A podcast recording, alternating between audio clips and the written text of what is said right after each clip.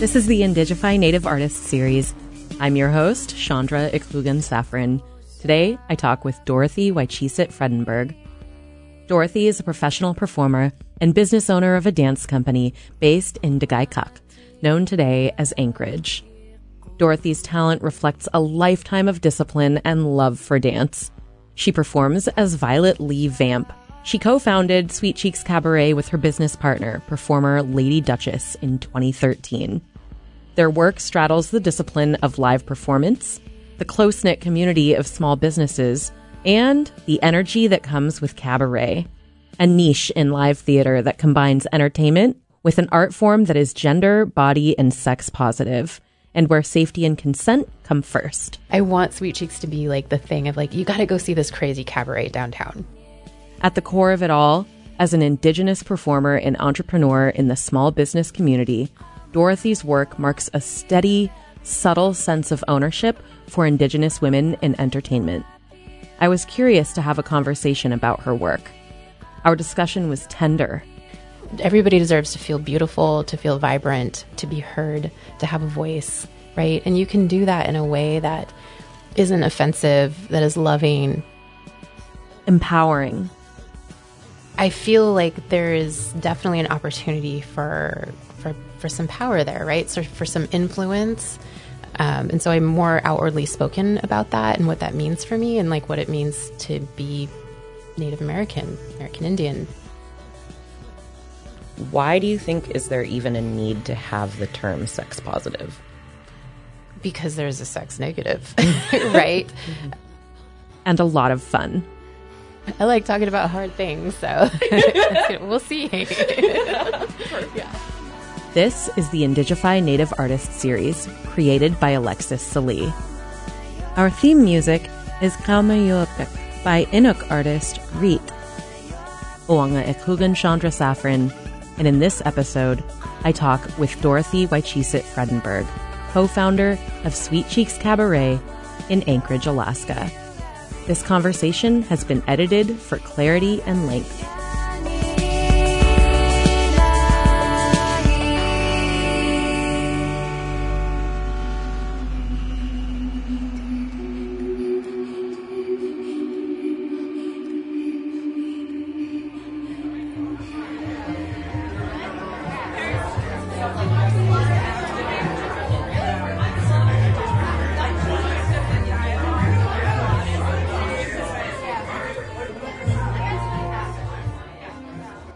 Is Dorothy Waichisit Fredenberg.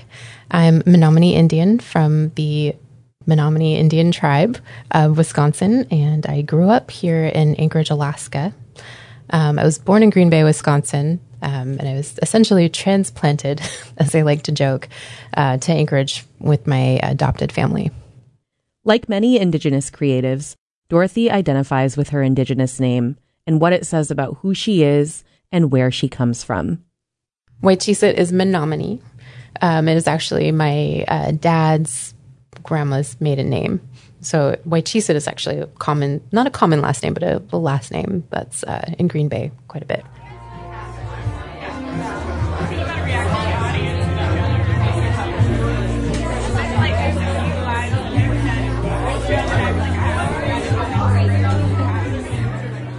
My art form is burlesque, and I say that with a little asterisk um, because, you know, first and foremost, I'm a dancer um, who got into doing burlesque because of a friend. Um, and so together we own Sweet Cheeks Cabaret. Without further ado, please welcome our Sweet Cheeks Cabaret performers.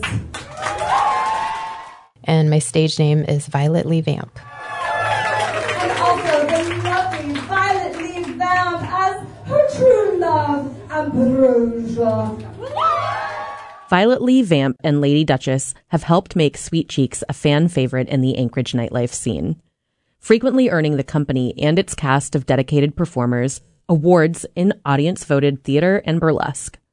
While her fans might glimpse the polished performance of Violet Lee Vamp in character, as a co founder of Sweet Cheeks, Dorothy wears more than a top hat. Co owner, producer, director, choreographer, costume maker, all the things. the cheekiness stays in the performance. Dorothy's happily booed up. I wanted to say congratulations too on being mm. engaged. Thank you. So excited.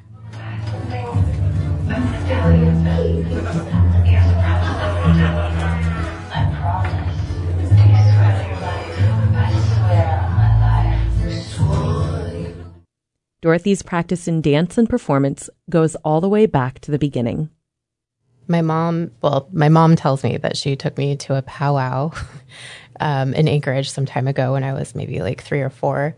And she knew that I was a dancer then because I could not, like, I could not sit still when, like, you'd hear the, like, the beat of the drums. And I would just get out and just, like, just want to move my, my little three year old body to, like, the beat of the drums.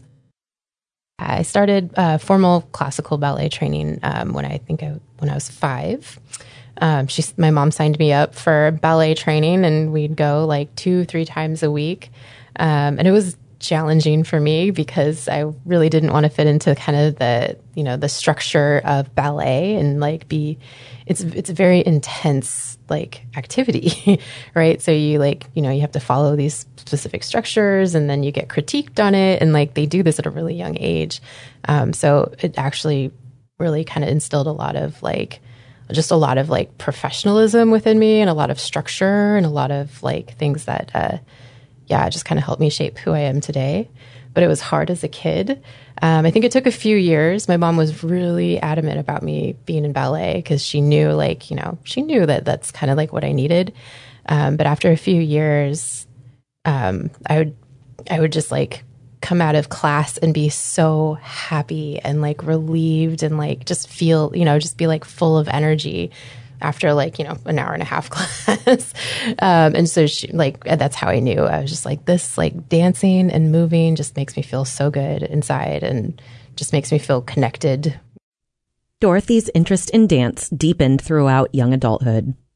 And i learned jazz dance for the first time.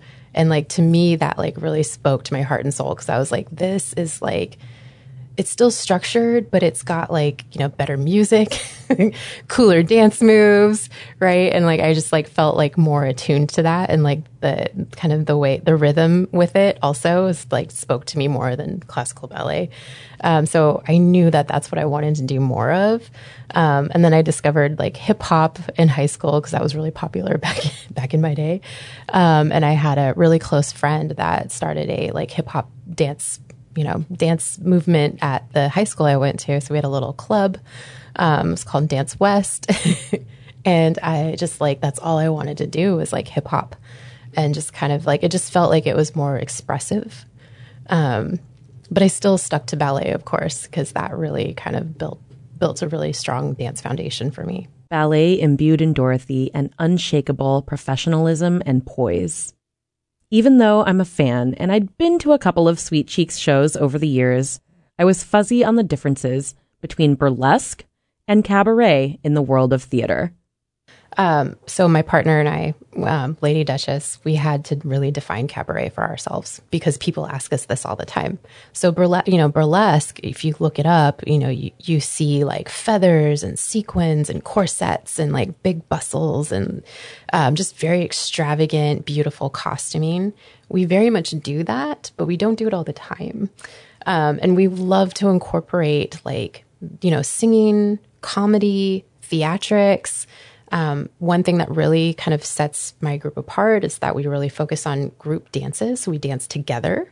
Um, we do a lot of duets. We do a lot of like what you would see at like maybe like a Vegas show or something. Um, and we add burlesque elements to it. So that's my definition of cabaret.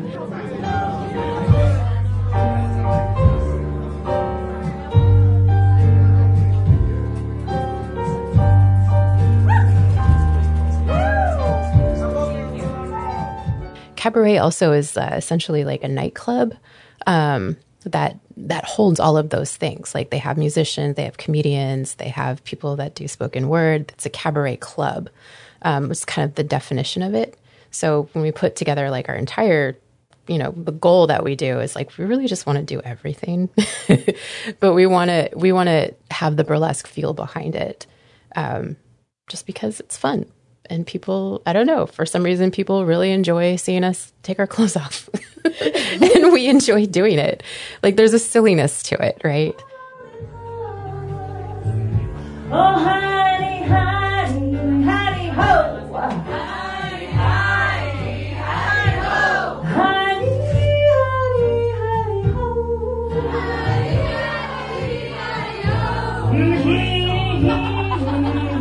As a theater genre, cabaret at its heart is a sex, gender, and body positive form of art and celebration. To perform regularly in a successful theater and nightlife business showcases craft. To co found and co own the company creates a steady sense of ownership by Indigenous women in entertainment.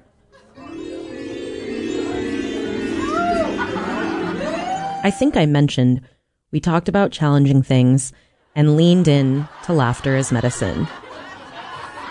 And so, like, okay, right. So it's sex. So we could literally go on forever. totally but I wanted to explore a little bit like the nature of uh, cabaret as a sex positive art form. Because again, sex is inherent to being a person, it's one of the most intimate parts of being a person. Why do you think is there even a need to have the term sex positive?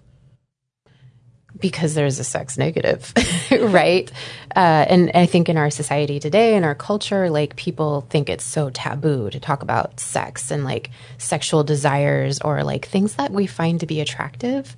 Um, and so, like, I think we're told that it has to be this way or that way, right? Or we just don't talk about it at all. Um, and like, you know, it's only talked about amongst like intimate friends or lovers or even maybe even not. I don't know. In some cases, you know, relationships, you don't even talk about sex with your partner, right? But it's something that you do. Um, so I think it, it's something that like we all we all do as adults, and I think um, the sex positivity part of like what we do with Sweet Cheeks is just to you know allow people to feel okay with it being out there like like you said like we have to set up the safe environment first with the safety and the consent and like you know really just kind of like let it's like setting up the the rules right for for what we're about to do but this keeps everybody safe and comfortable Like I said, there is no photos, no photography, just have a good time. Active participation again. um, and of course the consent piece is a huge part as well um, but yeah i think the importance of just like sex positivity is giving somebody kind of like a a place to feel comfortable Accept everyone. Everyone, it doesn't matter what you identify as, it doesn't matter what you look like. Was there ever a time that you wondered whether you should stop or that you shouldn't put as much energy into it? Yes. Uh, I th- it was shortly after we had started Sweet Cheeks Cabaret, like just a few years into it. Um, and it was always, you know, when we started our dance company, I was really not very public about it, especially, you know, in the professional environment. Um, and there were some things going on at work, some trainings that I had gone through um, that really just kind of questioned what I was doing because part of me felt like, well, how like how similar is this to sex work, or how similar is this to like being, uh, you know, being like a just like a stripper at a strip club that you like if you think of think of the word strip club right? And then what instantly comes to your mind. And i'm like people probably view me this way. Um, and am i okay with that? And part of me just kind of had to push through it and just be like this is more than more than the the expression of sexuality. I mean it is but it's very artistic. And like there's a lot that goes into that um, as far as like freedom of expression. There's can be some politics you know lots of um, yeah just lots of like growth and almost like healing for a lot of people when they get to you know really dive into their their art. Um, and so that's kind of the lens that i really had to take it from. But it was it was getting to a point where i was really questioning like how is the rest of the world going to look at me if i keep pursuing this? But i think in the long run like the community we've built just you know makes up for all of that. We're all going to go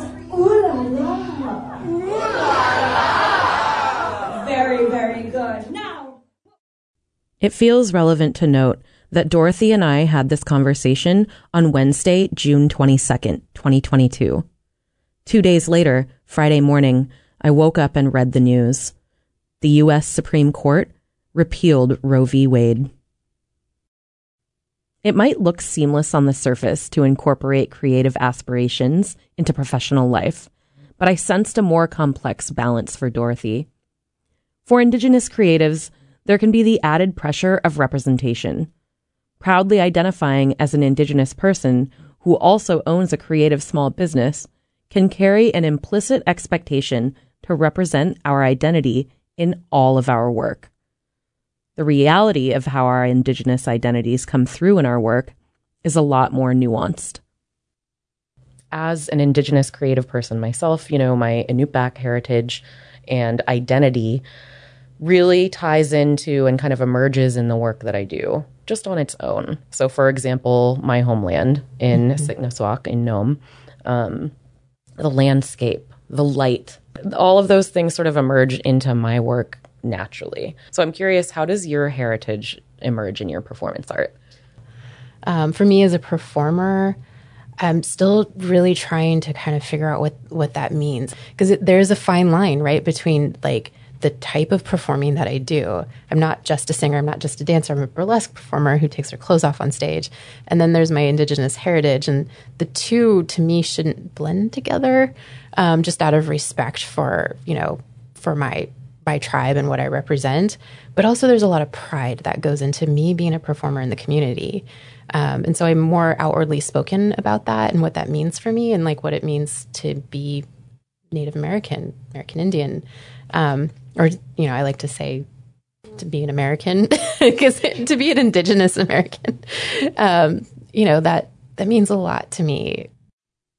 When our creative endeavors involve a topic like sexuality, well, it turns out talking about hard things is hard. Why do you think that this is particularly important for Native women, or is it? You know, I don't know a lot of data and research around around that, but I know from my experience as a Native woman, um, growing up, we're we don't have as much of a voice, right? And so that that can really kind of bleed into a lot of different things and the work that we do and our education and the way we kind of interact with society. So sometimes that leaves us more vulnerable, leaves us more susceptible to abuse and you know that can like I said, like that can really impact you as later on in your entire life, right? If you're not able to kind of identify or even give yourself a voice. Yeah. Yeah. I want to explore that one a little bit more because yeah. I think that's a good way of putting it. Um, but I think in this context of Indigenous women in particular having our own voice or owning our own sexual agency, as I would kind I of like that. call it. Yeah. Yeah. Um, we are in this context of, you know, Indigenous women in communities across Alaska, across the United States, the entire continent, suffer from some of the worst statistics when it comes to uh, sexual violence, domestic violence, childhood sexual abuse. And, you know, without going into too much detail about those statistics, they range anywhere from four to 10 times the national average, depending on communities. Um, these are really well established. We hear them again and again growing up as Native people. Um, and so those numbers and having that message reinforced over and over again, I think sometimes can cast us as victims. And then we have to start to self perceive ourselves as victims, which oh. makes me return again and again to agency in being in what is one of the most beautiful and fun and intimate parts of being a person right? So it's yeah. like flipping that narrative. So, how does sexuality in art made by Indigenous women and femmes help reinforce our own sense of agency rather than victimization? Yeah, it's a sense of pride for sure. I know for me, when I go and I see, you know, a native artist that's like doing like drag or singing or um, bodybuilding. I'm just, I'm not going to name names, but like, you know, people I follow on Facebook that I really look up to, or, you know, their bands and their artists. Um, just, it gives, so it's kind of that effect where you see someone do it and you're like, I want to be able to do that. I can do that, maybe, right? Um, and you're just so inspired by it. And so that's kind of part of. I'm getting chills like just talking about this. Like part of like why I love performing and I keep doing it, and it's the fuel that like feeds my fire. Is that I want to be an inspiration to other Indigenous women, and you know there are a lot of talented people out in the world, right? And like you can too. It's not just you know it's not just me. It's everybody, and everybody deserves to be everybody deserves to feel beautiful, to feel vibrant, to be heard, to have a voice, right? And you can do that in a way that isn't offensive, that is loving, right? And that delicate balance that you're talking about. Um, yeah, I think everyone just deserves to feel that way. Speaking of chills, I just like teared up because you are such an inspiration. At the same time, we have to be sensitive that our communities are in a whole spectrum of different places when it comes to the many areas of life that we are decolonizing the way that we think about our knowledge systems and how we live those out in our contemporary systems. Yeah. Um, and that's especially true with ownership of sexuality. I mean, that is such a sensitive and delicate subject for a reason. As we've said many times, it's one of the most intimate parts of being a person. And as with anything, people are going to be at different levels. Communities are going to be at different levels, especially with what we've gone through as peoples. Yeah. So, what do you think is the value in creating these spaces, even when not everyone is in the same place or on the same page when it comes to celebrating sexuality? I know that it makes some people uncomfortable. I mean, I and I can accept that, especially being out in the community. Um, and that's you know and maybe i'm a little re- i'm not like outwardly in your face about i do burlesque i take my clothes off i sing right but you know if you come to a show you get the full effect um, and so i think yeah i totally agree. People are at different different um, levels of healing different ways of kind of seeing and experiencing their own sexuality. Um, so i'm not really in your face about it when i'm in the community because um, it, it is delicate. And you know there's there is possibility to trigger people right? And that's not that's not what i'm about right? I'm about like building people up and helping them feel comfortable and you know secure in themselves um, so there's there's a really delicate dance that goes with that and talking about that with people and you know I, I guess i just realized that maybe i'm not going to be able to reach everybody or not going to be able to like you know get through to everybody. I'm not everybody's cup of tea. um, and I'm okay with that because at the end of the day, I only have myself to like live with and deal with. Um, and so I, you know, it just, it makes me happy to do what I do. And I think like, I also think there's a lot of value in community and talking to other people about it or people who have similar experiences and being able to share that too. And just knowing that you're not alone. Uh, that's a huge part of it. Actually, I should mention that because like, you know, you, you do want to, you do want to have a safety net of people that that love you and support you.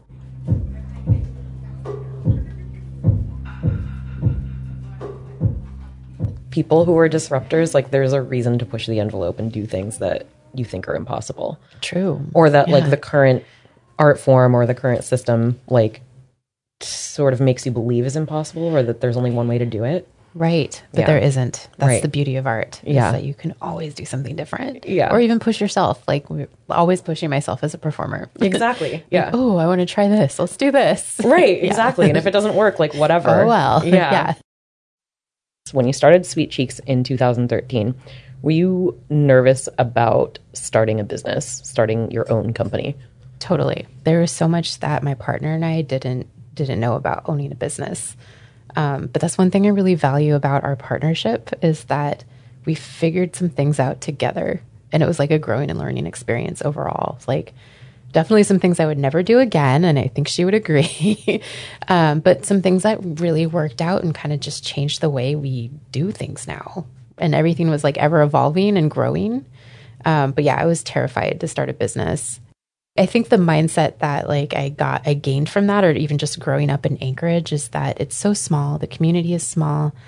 Everyone's hungry for art. Everyone's hungry for something new and exciting. Nailed it. Um, yeah. And the best part about being in Alaska is you can pave your own way, right? And like you want to start a business, if it's unique enough and like you think that enough people will be interested in it, it's probably going to do pretty well. Sweet Cheeks has been awarded multiple times the best of Anchorage Yes. in both alternative and mainstream local media. How do you think the company sustains and continues to build a fan base? There's magic in that that I don't understand. I'm just kidding. Uh, I think because we're we're just a lot of variety. We you know like we're ever evolving and we we bring a lot of variety to it. We're not just hyper focused on one particular look or feel. Like the sh- types of shows, the demographics, like it's amazing to me. Like we have a lot of people, repeat customers that come back and see us like once, twice a month. Even I'm amazed by that. Uh, but they look forward to it because you know we keep our level of professionalism. Our shows are entertaining. Like I think we just have like the right kind of formula for that. Um, but then sometimes we have like a half the audience is tourists or they've never been to a burlesque show before, right? So there's an appeal to that, and I think my goal for Sweet Cheeks Cabaret is to like be the tourist attraction of Anchorage. Be one of them anyways. I want Sweet Cheeks to be like the thing of like you got to go see this crazy cabaret town downtown. Like it's it's an experience and like some mm-hmm. people just like really want to be part of that experience. That's funny cuz our awards are like they're in theater. right? We got like one of the best of Alaska awards in theater. and I'm like, wow, live theater. Cool. That's what we do. Right. And then some of our like singers get awards for being like great singers or actors or whatever. So mm-hmm. yeah, it's not just focused on burlesque. After getting a glimpse at how Dorothy nurtures a balance of creative expression and professionalism that helps lead to a successful dance company and a positive role model within the business of nightlife, I was curious what the next steps might be for Dorothy as an artist. You could ask me this any day of the week and I'd have a new answer, I'm sure. yeah. well, the nature of being creative, I guess. yeah. Um, the next level of growth, I think for me, like right now, I'm really focusing on aerial arts. Okay, pause. Speaking of aerial arts, in the year or so before founding Sweet Cheeks, Dorothy conquered the world of aerial arts with a dance performance suspended in the air on the side of the Anchorage Museum. Yeah. um, yeah, I think that's probably one of the coolest projects we ever did. Um, so it was in conjunction with Momentum Dance Collective and the Light Brigade, right? Um, gosh, such beautiful, amazing ideas that they had. Like, man, it was like every like solstice and equinox, we'd put on this big show. Um, and the museum one was I can't even I can't even begin to tell you where the idea stemmed from, but there was a group out of California called Bandaloop that they they do this. They like jump off a building and basically they're wearing rock climbing gear and they dance on the side of the building. Um, and so I think my dance director at the time was really inspired by that. And so was, you know, people from the Light Brigade. So we're like, we want to bring this to Anchorage. How do we do this? Um, and so the museum was I think the best best location for it. It's not a very high building. Most of the buildings they jump jump off would be like twenty foot, you know, and then you'd have like this like thirty foot like rope that you can like play with, but that's pretty scary. Um, but it was such a wild experience. So we went down to California and you know got training, um, learned all the safety techniques because safety is super important, um, and then brought it back here and we practiced down in Ship Creek off the side of one of the like warehouses. I have such fond memories um, of just being like really scared to death of like you know just descending because I, I know I don't rock climb either. Uh, so descending from this building and like you know pressing off with your feet and the feeling of just like almost not like free falling but kind of like that right um, kind of addicting. uh, yeah, one of my fondest memories though is when we're rehearsing on the museum wall and it's you know it's getting cold out because it's like we're gearing up for the September equinox performance. And so, you know, it's getting colder out and we're all bundled up and we're like jumping off and like warming up and I'm working on doing a backflip. And so I push off the the um, window as hard as I can, a little too hard. End up doing a rotation and a half and my whole back just slams into the the museum windows. Can You imagine the big tall glass windows and I'm like, I can catch myself, right? I'm fine. I like I know how to like not hurt myself in that way. So I'm fine. But like I just remember pushing into the glass in the museum and watching it like from the sides like bend in and like push me back out. I was afraid I was going to break the windows. Yeah, I've always kicked myself that I missed that performance. It was fun. And they had a giant projector on the museum too, which so you could like see all these like gears and cogs moving and like just shadowy figures like dancing on top of it. All right, where were we? The next level of growth. We're on pole dancing. I recently did a pole routine in one of my numbers, which I haven't done pole in like five years. Oh my gosh. And I know that's like it's not it's not burlesque, but it can be. and so for me, it's like taking this like I, obscure idea of like something cool and performancey and like turning it into an act or a show or a performance, anything that I can get stronger at. Um, and still stay like flexible and healthy and fit and all of that. Like it's a bonus. I love what you said about every day of the week you might have a different answer to, like, oh, well, what is my next level of growth? Because I think that that speaks to um, exactly what I think you embody, which is Indigenous excellence and just Yeah. this idea of excellence that you're constantly open to growing and open to the challenges and falling on the face that comes with growing sometimes. Oh, I've fallen on my face a lot, Yeah, me too. literally and figuratively. you know, we hear this term Indigenous excellence, and and like I said, I think that that's what you and your work embody. Um, what does it mean to you? Yeah, I think it, it really it just means you know growing and believing in the best of your abilities and achieving it. Not necessarily achieving that because you never fully achieve it, but Yeah. like recognizing the potential within you, which I think anybody. I mean, you can do, you can accomplish anything you really put your your dreams and your heart to, um, and just recognizing that, right? Like, you know, if you have dreams of being a singer, being a writer, or you know, learning to play the banjo, even though you've never touched an instrument in your life, you can still do it. Great Lakes natives know what they're doing. I guess so. we know something. Awesome. Thank you so much. This has been such an amazing conversation. I just love the work that you're doing. I've always been such a huge fan, and I know that there's so much hard work that goes into it.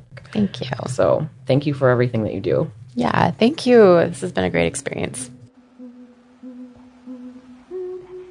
I want to say Kloenakbak big thanks to Dorothy Waichisit Fredenberg for sharing her story with us and to you, the listeners, for spending time with us. I'm Chandra Iklugan Safran, and I've been your host for this episode of the Indigified Native Artist Series, created by Alexis Salee. The series is a program of Koahnic Broadcast Corporation.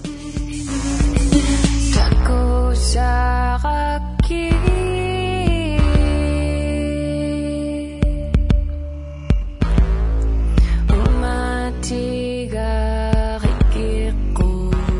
theme music is Kalmayuapik by Inuk artist Riit. Other tracks featured in this episode include Colombian artist Ela Minus with Kiss You and Shire T with London, Paris, Berlin. Dena'ina translation for the original place name of Anchorage is thanks to the work of Aaron Leggett at the Anchorage Museum. This episode was written, hosted, and produced by Chandra Iklugan Safran, with thanks to Nola Moses at Native Voice One, KTOO Public Media, Koahnic Broadcast Corporation, and executive producer Alexis Salee.